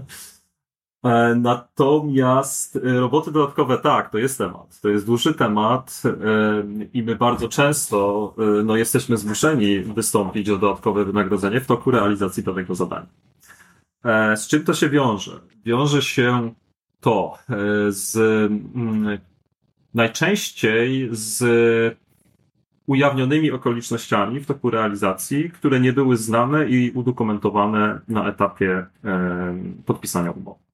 Mhm. E, czyli my podpisując umowę e, jesteśmy e, często zmuszeni do, do złożenia deklaracji, że zapoznaliśmy się ze wszystkimi materiałami, bierzemy za nie wszelką odpowiedzialność, że wykonaliśmy badania uzupełniające.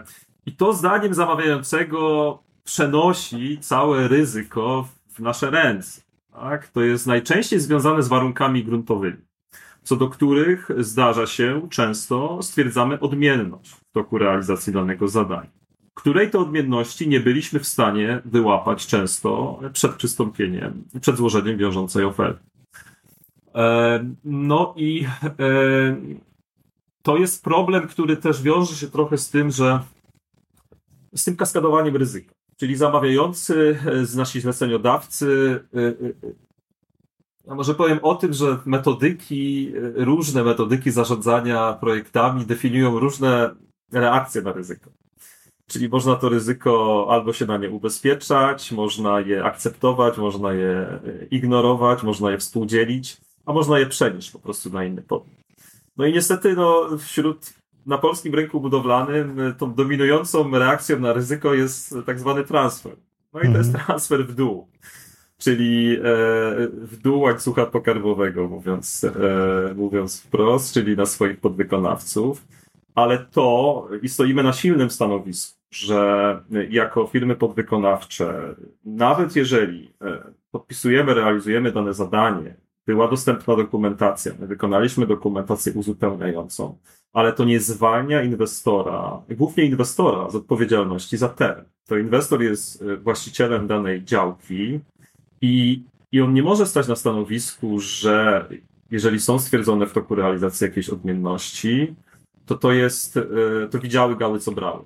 No bo najczęściej nie widział. Najczęściej to są rzeczy nie do wychwycenia na etapie składania oferty i to są rzeczy, które powinny być po partnersku e, dyskutowane e, z Mnie jako prawnika do szerokiego uśmiechu doprowadza, kiedy prowadzimy rozmowę właśnie w tym kontekście i słyszę od przedstawicieli zamawiającego, że ale przecież była wizja lokalna.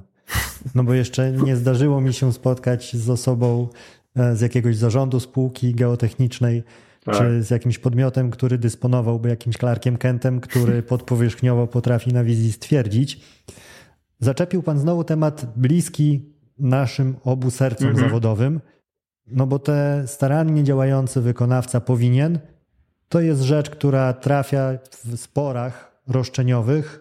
Równie często ona się pojawia jak cegły na budowie, czy beton, czy cokolwiek innego. I znowu niosąc mhm. troszkę kaganek oświaty. Co tak naprawdę ten staranny profesjonalista, państwo, Keller jako profesjonalista, mhm jesteście w stanie przewidzieć, tłumacząc inwestorowi realistycznie, na co może liczyć z waszej strony, biorąc pod uwagę waszą ekspertyzę, wasze doświadczenie, wasze know-how. Mhm. To, co my wnosimy do danego projektu, jest. E, to jest wiedza, to, są, e, to jest znajomość lokalnych e, warunków gruntowych najczęściej. Mówię o obszarze ogólnie, tak? o rejonie Polski. Realizujemy kilkaset projektów geotechnicznych każdego roku czyli nasze portfolio y, y, zrealizowanych projektów w kraju no, wynosi już kilka dobrych tysięcy. Jakby nanieść to na mapę, to, to byłoby dość dużo pinezek i można powiedzieć, że y, warunki gruntowe w Polsce są nam dość dobrze znane, ale e, to nie sprawia, że jesteśmy w stanie ich lokalną zmienność wychwycić.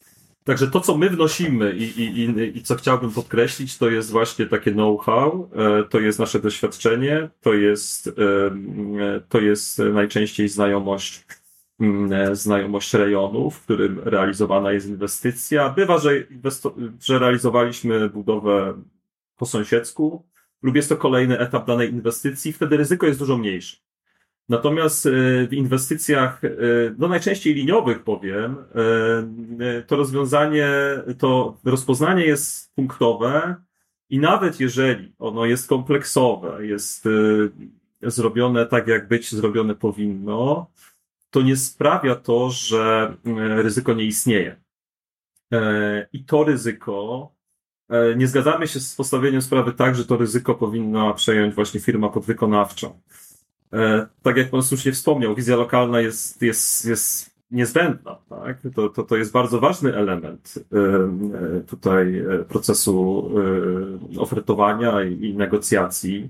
I bez tego my właściwie nie przystępujemy do żadnego z zadań, które, które realizujemy. Natomiast wizja lokalna ma też mocno ograniczoną możliwość weryfikacji, weryfikacji warunków gruntowych w ogóle nie weryfikuje.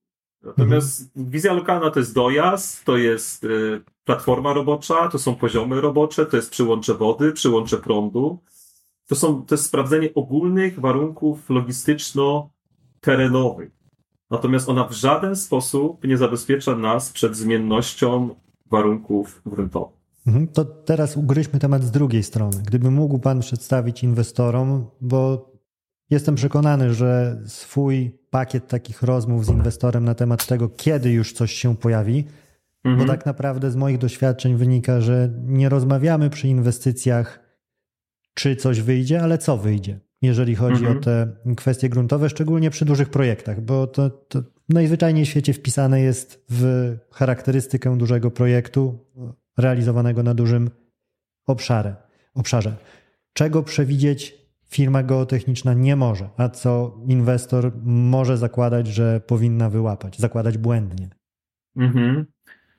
E, no, zmienności warunków gruntowych na pewno. Ja tutaj przywołam teren e, południowej Polski, ponieważ on jest bardzo specyficzny. Te tereny płaskie e, w innych obszarach jednak mają dużo mniejsze ryzyko zmienności tych warunków, natomiast my mierzymy się na dwóch naszych kontraktach z bardzo dużą zmiennością tak zwanego fliszu karpackiego. To jest, to jest podłoże e, skaliste w teorii, ale mocno stękane, mocno skorodowane, zwietrzałe, w którym realizacja robót nastręcza olbrzymich wyzwań, trudności.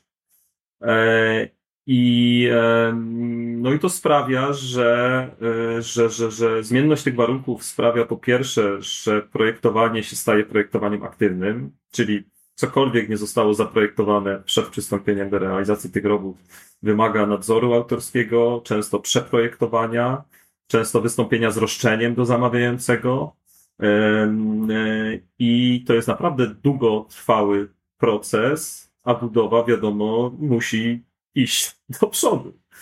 E, I trudności i dylematy, z którymi się e, wtedy spotykamy, polegają właśnie na tym, e, czy te roboty, nazwijmy to, dodatkowe realizować, czy, czy też, no bo najczęściej to jest ściana ze strony zamawiającego. Tak, to, to, to, to są procesy, znaczy procedowanie tego typu roszczeń, wie pan to dużo lepiej ode mnie, to są lata, Natomiast harmonogram realizacji inwestycji e, ograniczony jest w czasie do zwyczaj kilku, e, kilku lat, e, co sprawia, że no my jako firma geotechniczna, bezpośrednio realizująca te roboty, jesteśmy w bardzo niekomfortowej sytuacji.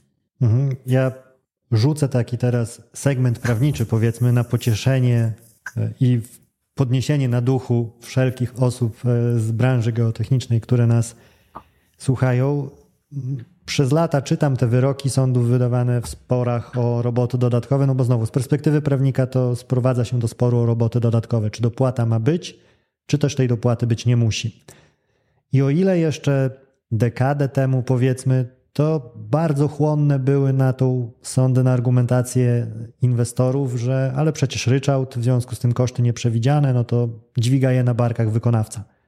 Ta optyka szczęśliwie się odwraca z pięknych rzeczy, które w ostatnich latach zdarzyło mi się wyczytać, to w końcu takie coraz więcej refleksji, że po pierwsze, nie wszystko da się wyczytać z papieru. Są takie rzeczy, których inaczej niż przez odkrycie na placu budowy, te rozpoznanie bojem, nie stwierdzi się najzwyczajniej w świecie. Mhm. To dociera do sądów powoli, ale coraz w szerszym zakresie.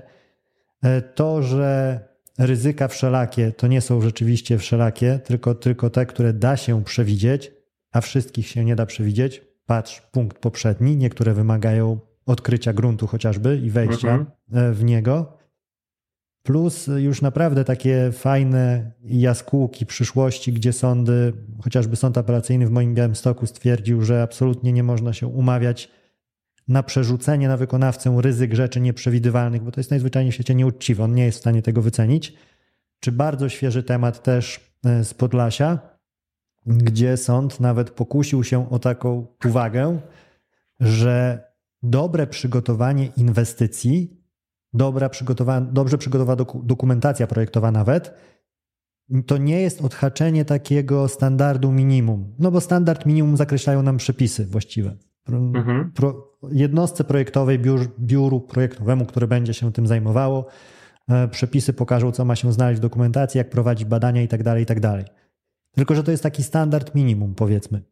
I sąd bardzo fajnie podkreślił, że jeżeli dane badania, opracowania, dokumenty są potrzebne, są zasadne, pomocne albo wręcz wymagane, żeby rzeczywiście wykonawca mógł ocenić zakres robót, to znaczy, że te, te dokumenty, ekspertyzy i tak dalej zamawiający powinien wykonać. I to jest hmm. czym, coś, w czym ja się czuję bardzo komfortowo. I to jest rzecz sprowadzająca się do takiego, wydaje mi się, kluczowego pytania na, na rynku budowlanym. Kto powinien ponosić odpowiedzialność za rzeczy nie do przewidzenia?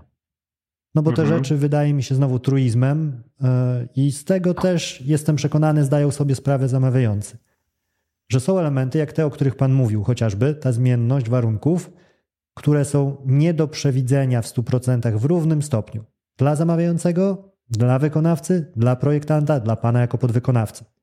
I to jest mhm. pytanie, kto powinien przyjąć na barki te ryzyko. Dla mnie oczywistą odpowiedzią jest inwestor i to nie dlatego, że źle mu życzę, tylko on jest beneficjentem ostatecznym tego całego przedsięwzięcia tak naprawdę państwo jako Keller udziału w jakiejś w mycie na autostradzie zbudowanej czy e, opłat za przejazd eską nie będziecie mhm. pobierali. To, to jest zadanie e, zamawiającego i tak właśnie mówiąc, że coraz większa jest szczęśliwie otwartość sądów na przyjmowanie właśnie tej, wydaje mi się, racjonalnej optyki, czyli dostrzeżenie, że nie wszystko da się przewidzieć, jeżeli wykonawca przewidzieć nie może, no to nie powinien ponosić kosztów z tym związanych. I tym przydługim interludium chciałbym wejść do wątku, który właśnie Pan zaczepił i który wydaje mi się bardzo mocno irytuje zamawiających i na, mam empatię do tej irytacji, bo oni jak Kania Juju pragną tej sztywności kwoty, tej pewności co do tego, ile zabudżetować mają, ile wydadzą. No bo jak wpiszę kwotę X w kontrakcie i kwotę X zapłacę, to nikt mi nie zarzuci czegokolwiek, jeżeli chodzi o decyzyjność i te pieniądze najzwyczajniej w świecie będę mieć. No bo też nie jest tak, że jednostki publiczne sobie swobodnie pieniędzmi dysponują.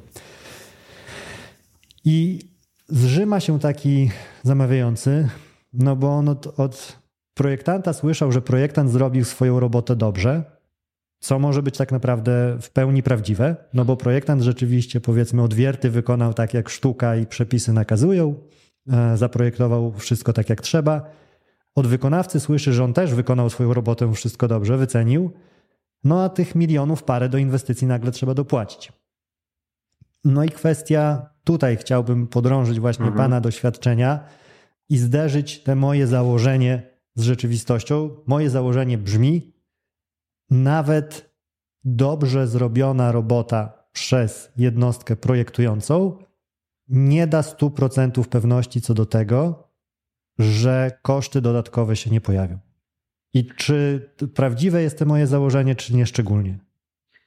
Tak, no tutaj y, muszę się z Panem zgodzić. Jeszcze słówko nawiązania do tego, co, co wcześniej. Jest to pokrzepiające, że faktycznie wyroki sądów y, tutaj też y, dostrzega Pan jakąś zmianę życzyłbym sobie, żeby zobaczyć to na swoim podwórku, ale, ale, ale być może faktycznie, faktycznie tak, tak jest. Dodając jeszcze do zmienności warunków, o których wspomniałem, chciałbym dodać dwa dodatkowe obszary e, związane z sieciami podziemnymi i z przeszkodami mhm. w gruncie. Czyli tutaj warunki warunkami, ale bardzo często sieci podziemne mm, są w zupełnie innym miejscu niż udokumentowano. Są też przeszkody, których rozpoznanie nie stwierdziło i to są rzeczy, które bardzo jest ciężko wyłapać na etapie przystępowania do inwestycji. Bo najzwyczajniej w świecie trzeba trafić tam konkretnie. Dokładnie tak, dokładnie tak. A, a, a teraz nawiązując do tego, o czym, e, o czym Pan wspomniał, Panie Łukaszu, e, to jest wpisane trochę w naturę geotechniki. I ja się z Panem zgadzam i uważam tą tezę za słuszną, że czasami po prostu nie ma winnych.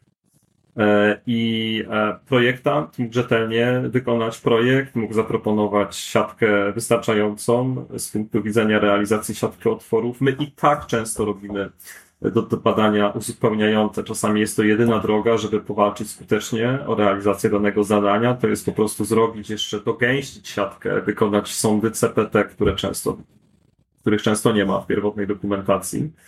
Natomiast y, to nie sprawia, że my stajemy się nagle właścicielami tej działki, czy mamy na jej temat pełną wiedzę.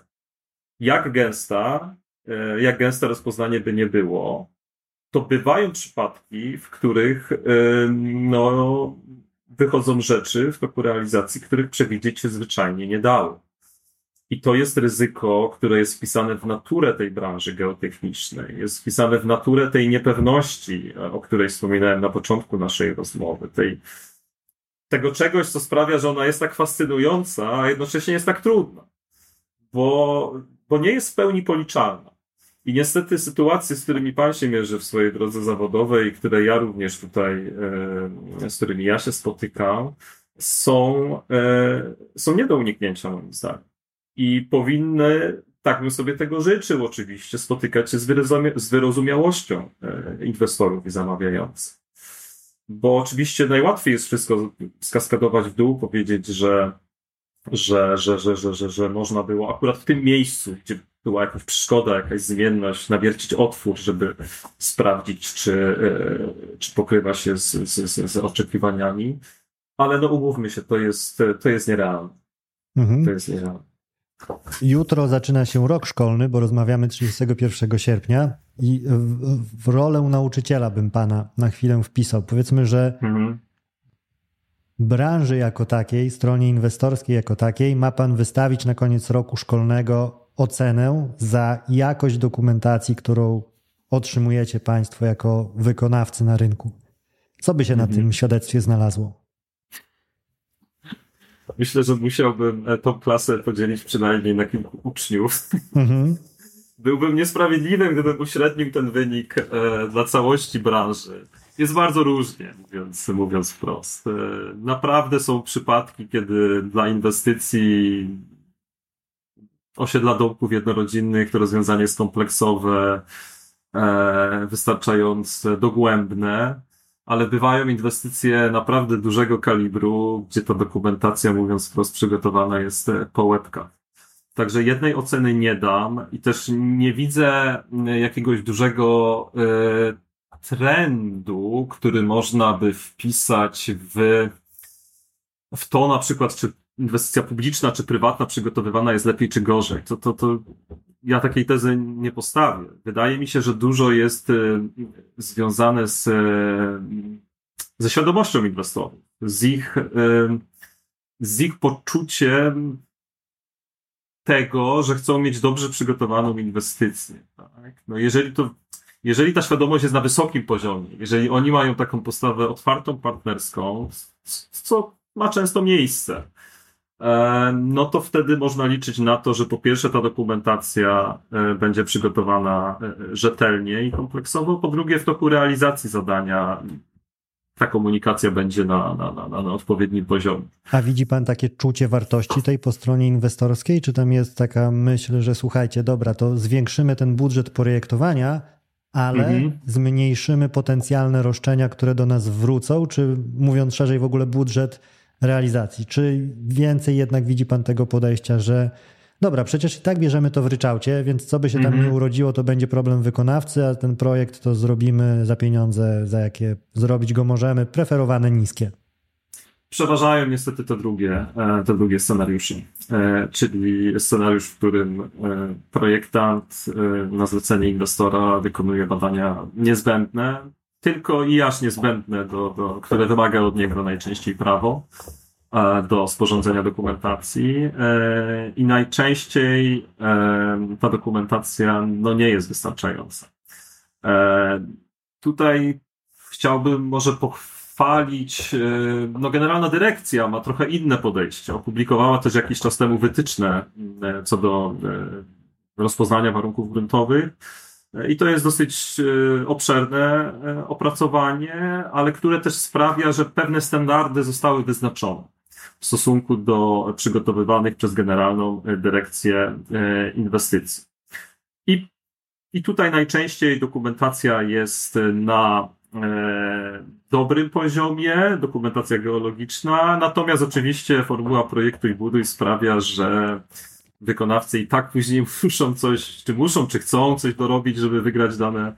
A może rzucić pan przykład zadanie. jakiegoś konkretu, który w tych e, wytycznych się pojawił, który panu wywołał zawodowy uśmiech na twarzy? E, w tych wytycznych, czy jakiś konkret jestem w stanie przywołać? Myślę teraz. Czy bardziej taki so... ogólny obraz uporządkowania wszystkiego po prostu i wprowadzenia Nie, jakiegoś standardu? To są bardziej standardy, tak, to są bardziej standardy ogólne, znaczy one są bardzo konkretne, ale też obszerne. Ja przyznam szczerze, no nie chciałbym teraz jakiegoś konkretnego, czy nie mam w głowie konkretnego przypadku, Jasne. ale to jest ustandaryzowanie ogólnie. I o jeszcze jednego mhm. inwestora chciałbym wrócić, bo zaczepiał pan tak. E, CPK. I może, żebyśmy tak. nie wyszli na takich malkontentów, którzy tu się Aha. zebrali przy mikrofonach i narzekają, na czym to e, świat stoi. Co widzi Pan dobrego w praktykach Centralnego Portu Komunikacyjnego, jeżeli chodzi o przygotowanie tej inwestycji? Mhm. Tu, co inny inwestor mógłby zaciągnąć do swojego know-how i przysłużyłoby mhm. się to powodzeniu jego projektu? Tak, no to, to pewnie ma związek z budżetem inwestycji, z jej istotnością strategiczną e, w naszym kraju, e, ale to jest głównie właśnie bardzo rozbudowane. Jakby to, to jest trochę komunikacyjna sprawa. Moim zdaniem tutaj CEPEK nie boi się pytać specjalistów o zdanie. E, tutaj naprawdę szerokie grono specjalistów zostało zaangażowane do konsultowania i wyznaczania kierunku badań geologicznych, e, opinii, wpływu na, na, na, na, na, na środowisko, na zabudowę sąsiednią, wytycznych co do monitoringu, czyli temu, tej dokumentacji jest dużo bliżej już do czegoś, co będzie mogło y, stanowić dokumentację wykonawczą czy realizacyjną.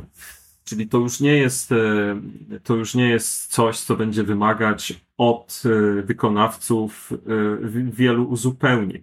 Myślę, że ma to związek właśnie z budżetem inwestycji. Pewnie nie wszystkich na to stać, żeby tak podchodzić do realizacji zadania.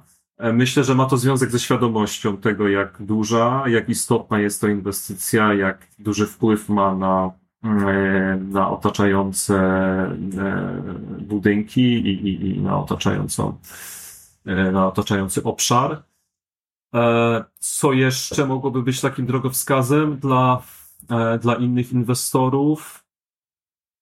No ciężko powiedzieć. Myślę, że to jest po prostu sztandarowa inwestycja prowadzona w tym momencie w naszym kraju i to też z tego wynika e, sposób, w jaki jest przygotowywana. Mhm. To, co ja słyszę z Pana głosu, głosu, tak słuchając wypowiedzi, e, że jest taka koncepcyjna troszkę zmiana tak. podejścia samego, nawet mniejsza mhm. o detale, niuanse, ale że to jest inne troszkę myślenie inwestycji, które panu, o inwestycji niż te, które na co dzień gdzieś tam można zaobserwować standardowo, powiedzmy też nie wrzucając wszystkich do jednego worka.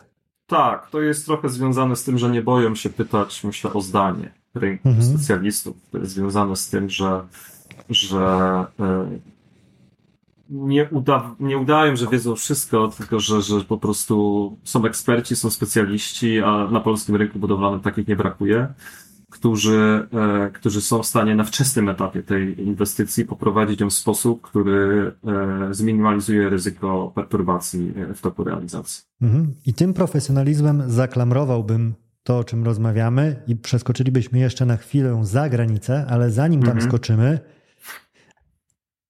wątek, który jest bardzo problematyczny w mojej ocenie. Opowiadał Pan o tym, jak we własnym zakresie weryfikujecie założenia inwestora, jak wyłapujecie obszary tych niewłaściwych założeń i korygujecie je na własne potrzeby, to później znajduje wyraz w waszej ofercie. No problem w tym, że powiedzmy mamy pięciu chętnych do danego projektu, dwie, trzy firmy są z poziomu tego, na którym operujecie i są ich oferty, mhm. i dwie są takie, które tego know-how nie mają. I one tak naprawdę są ślepe na problemy, które tam występują i ofertują po tym, co mają na papierze. I okazuje się nagle ten niewdzięczny problem sankcji za profesjonalizm. Bo taki mhm. profesjonalny wykonawca to nieśmiertelne te, gdybyśmy wszystko wyceniali tak, jak inwestor sobie rozpisuje, że mamy wycenić, to byśmy nigdy byśmy mieli dużo czasu na sporządzanie tych ofert mieli, no bo pracy to byśmy za bardzo nie mieli. Czy tutaj widzi Pan właśnie te ryzyko, że możecie dostać tak naprawdę po łapach za mhm. to, że jesteście dobrzy w tym, co robicie? Tak, jak najbardziej. Jak najbardziej dotknął Pan bardzo ciekawego tematu, który też trochę nawiąże pewnie do, do, do, do rynków zagranicznych, o których może za chwilę wspomnimy, ale, ale tak, jest, my się śmiejemy czasami z kolegami, że im więcej wiesz, tym gorzej dla Ciebie. Tak? Czyli im, Im większy masz zasób wiedzy o danym zadaniu, im więcej ryzyk dostrzegasz, im więcej, nie wiem, nacierpiałeś się może na działce obok, tym twoja pozycja negocjacyjna jest coraz gorsza. E, I ja się zgadzam z tym, że e, często e, wykonawcy wybierają firmy no, na podstawie właściwie jednego kryterium. Kryterium najniższej ceny, tak polski rynek jest zbudowany, ja nad tym ubolewam, i, ale to nie jest coś, co możemy zmienić za dotknięciem magicznej różdżki ale najczęściej właściwie jedynym kryterium wyboru jest cena. E, a najczęściej też często firmy, które, mm, które dają najniższą cenę, mm, albo nie skalkulowały danych ryzyk, albo nie mają świadomości ich, e, albo po prostu działają intencjonalnie, byle tylko utrzymać e, pracę dla swojego sprzętu i ludzi, nawet robiąc coś po kosztach, nie patrząc za bardzo na, na, na, na zarobek na danym, na danym zadaniu. Także to są warunki gry, które są dla nas e, często trudne do zaakceptowania i my bardzo często stoimy przed dylematem właśnie takim, czy e, gdzie postawić tą granicę.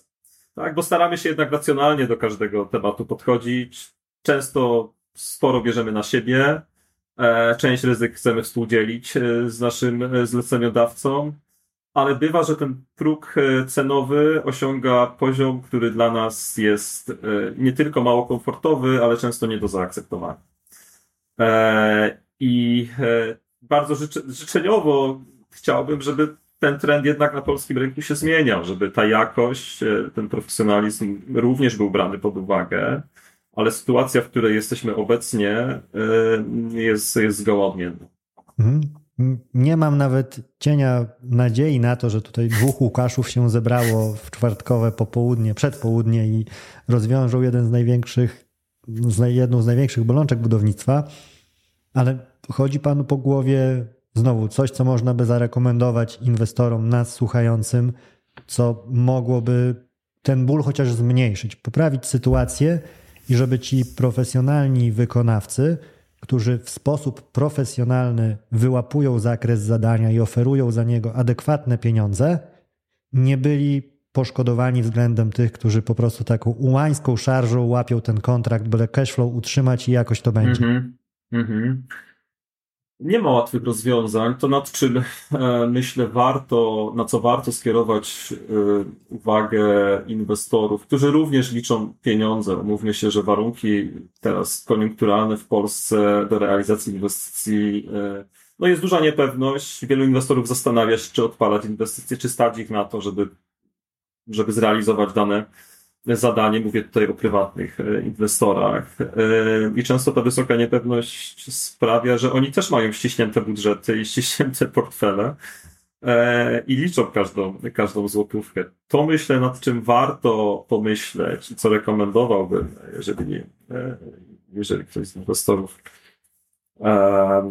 nas słucha, to myślę, że poletka próbne są ciekawym, ciekawym tematem dla tych osób, które nie wiedzą, to są Poletka próbne w geotechnice to jest wykonywanie przed przystąpieniem, czy przed kontraktacją tutaj robót geotechnicznych wykonuje się tak zwane pale, kolumny próbne, e, czyli testuje się tak naprawdę, jak działa dane rozwiązanie w praktyce. To są bardzo rzadko się spotyka niestety w Polsce e, przeprowadzanie inwestycji z wykorzystaniem poletek próbnych ponieważ inwestorzy patrzą jak, na to jak na dodatkowy koszt, patrzą na to jak na e, dodatkowy wydatek, zupełnie niesłusznie, bo ten dodatkowy wydatek, on tak jest, istnieje, to jest dodatkowa pozycja w budżecie, ale wykonanie tych kilku e, pali czy kolumn i obciążenie ich próbnie przed zleceniem robót geotechnicznych najczęściej sprawia, że oferty, które otrzymuje się na na roboty geotechniczne są po pierwsze niższe, a po drugie no mają też niższy stopień powiedzmy ryzyka, że coś pójdzie nie tak. Także ja bym tutaj apelował do inwestorów, żeby naprawdę e, zastanowili się nad przeprowadzaniem, nie dla wszystkich inwestycji. Ja się zgadzam, że to, to nie wszystkie inwestycje mają potrzebę wykonywania tego typu badań ale jeżeli jest taka możliwość, jeżeli inwestycja jest w odpowiedniej skali, jeżeli warunki gruntowe determinują taką, e, taką konieczność, to naprawdę moim zdaniem to jest e, bardzo dobra ścieżka. Okay, która sprawia mamy... też, że tak, że ci mniejsi wykonawcy, no że ta różnica pomiędzy, e, pomiędzy dużą a małą firmą geotechniczną też się gdzieś, e, gdzieś zaciera. Mhm. No to mamy bardzo fajną rekomendację konkretną. Nawiązał Pan trochę do ostatniego obszaru, o którym chciałem z Panem porozmawiać. Mówiąc o tych poletkach, wspomniał Pan, że no jest to od wielkiego dzwona realizowane w Polsce, ale za Odrą chociażby zobaczyć można. I chciałem mhm. właśnie o sąsiadów zapytać, z racji na to, że nie jesteście Państwo tylko na naszym lokalnym rynku, ale Keller jest firmą o większym zasięgu. Czy przy wymianie doświadczeń z kolegami z innych oddziałów, z innych krajów, ma Pan czasami taką refleksję, że no kurczę, jeszcze mamy dużo do przejścia, jeżeli chodzi o standard tego, jak roboty takie jak, e, czy może ten zakres realizacji mhm. geotechnicznej się postrzega w Polsce, czy za granicą firmy geotechniczne mają lepiej czy gorzej? E, mają inaczej. E, mhm. Mają inaczej. Polski rynek budowlany jest bardzo prężny, także zazdroszczą nam pewnie wielkości rynku. Myślę, że to, to na pewno ale standardy ich pracy, mówię tutaj o naszych spółkach zagranicznych, no myślę, że są nieco bardziej komfortowe. Tak? Ja nie chciałbym polskiego rynku y, budowlanego demonizować absolutnie. Być może za dużo było narzekania i krytyki w tej rozmowie, ale może wytniesie fragmenty, które. Ale konstruktywnej, które bardzo odwrócą... konstruktywnej z rekomendacjami. Tak, które odwrócą trochę ten, ten wydźwięk. Natomiast yy, ja myślę, że, e, że duża konkurencja na rynku polskim budowlanym sprawia, że e, dużą dozą kreatywności muszą e, się zarówno wykonawcy, jak i e, podwykonawcy wykazywać, żeby zwiększać swój portfel zamówień. Ta kreatywność, ta zasada projektuj buduj, która sprawia, że wiele chwytów jest dozwolonych, ma swoje dobre i złe strony, ale na zagranicznych rynkach budowlanych, tych, mówię tutaj o państwach, które, z którymi sąsiadujemy, na których również jesteśmy obecni jako Keller Polska, bo rozwijamy swoją działalność w krajach bałtyckich, no tutaj jednak to kryterium jakości jest brane pod uwagę. Czyli to ma też związek z formułą realizacji kontraktów, czyli tam dużo więcej jest buduj niż, niż u nas. E, co sprawia, e, jak nieco niejako z automatu, że, e, że cena jest ważnym kryterium, ale równie ważnym, albo prawie równie ważnym jest również jakość, jest marka, są referencje, jest, jest profesjonalizm. I w krajach bałtyckich, w których się rozwijamy dosyć dynamicznie, uważam, że, że, że to jest, to dominuje.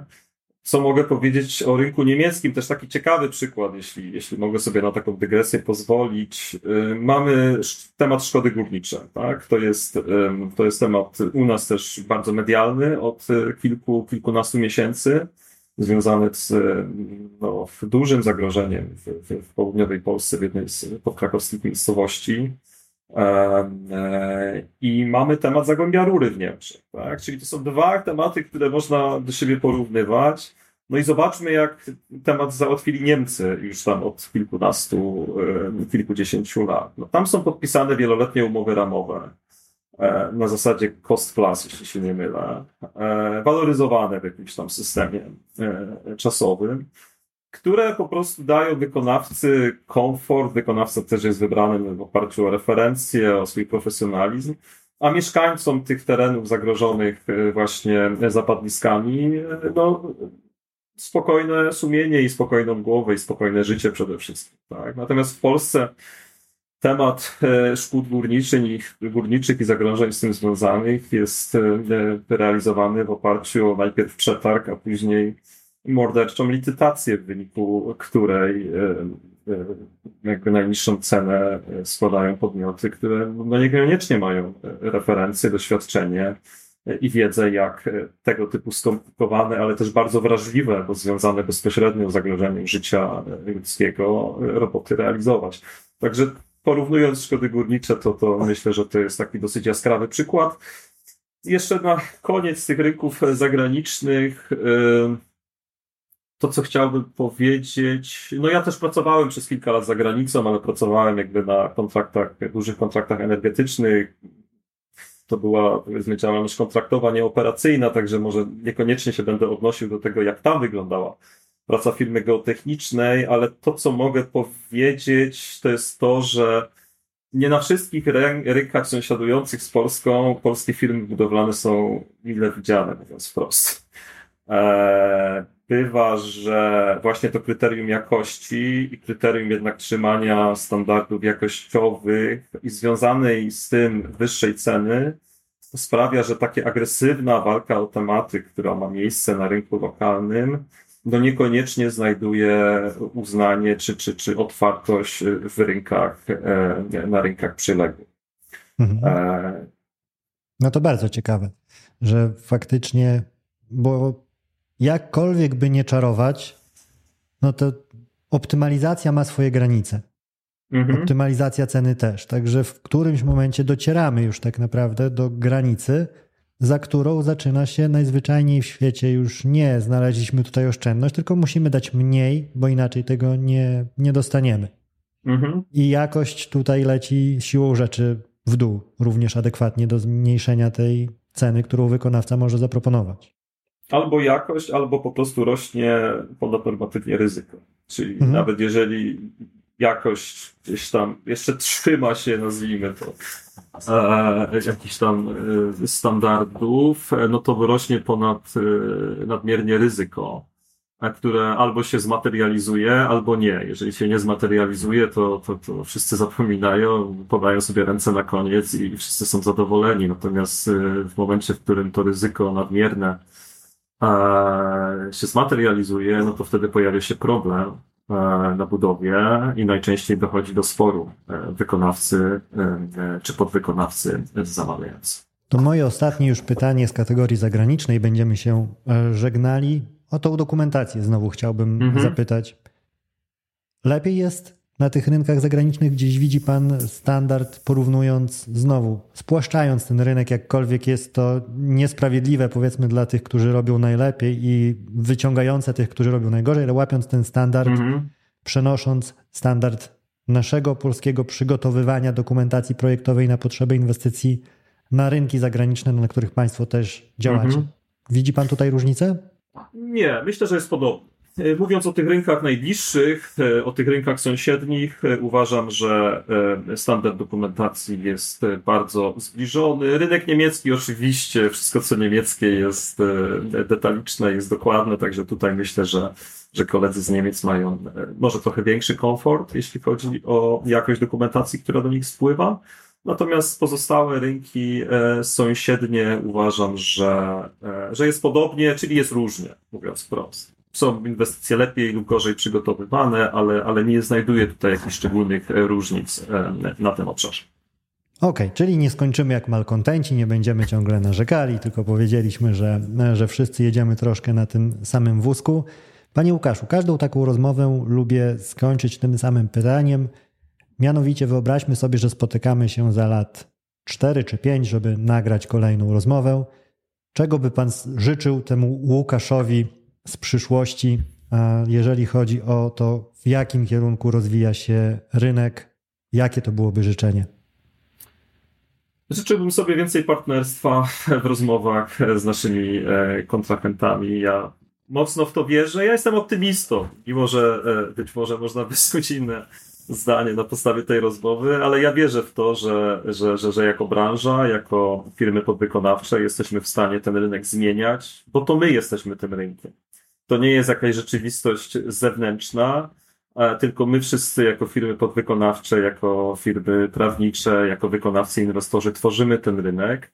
I uważam, że w interesie nas wszystkich jest to, abyśmy e, działali e, rozumiejąc siebie nawzajem, działali po partnersku, abyśmy ze sobą rozmawiali, komunikowali wzajemne problemy, e, i mieli otwarte głowy i otwarte dyskusje. Bez otwartych portfeli pewnie też się nie obędzie, ale, e, ale ja wierzę w to, że, że polski rynek będzie się zmieniał i będzie się zmieniał na korzyść, mimo że wskaźniki koniunkturalne mówią o tym, że czekają nas bardzo wymagające. Mnie szczególnie spodobał się ten wątek siły sprawczej, bo odnoszę wrażenie często w rozmowach, że jest właśnie takie rozkładanie rąk, że co my możemy, ale również podpisuję się pod tą wiarą, że możemy i liczę, że, że dowiedziemy. Dzięki wielkie za rozmowę i podzielenie się swoją wiedzą i doświadczeniem.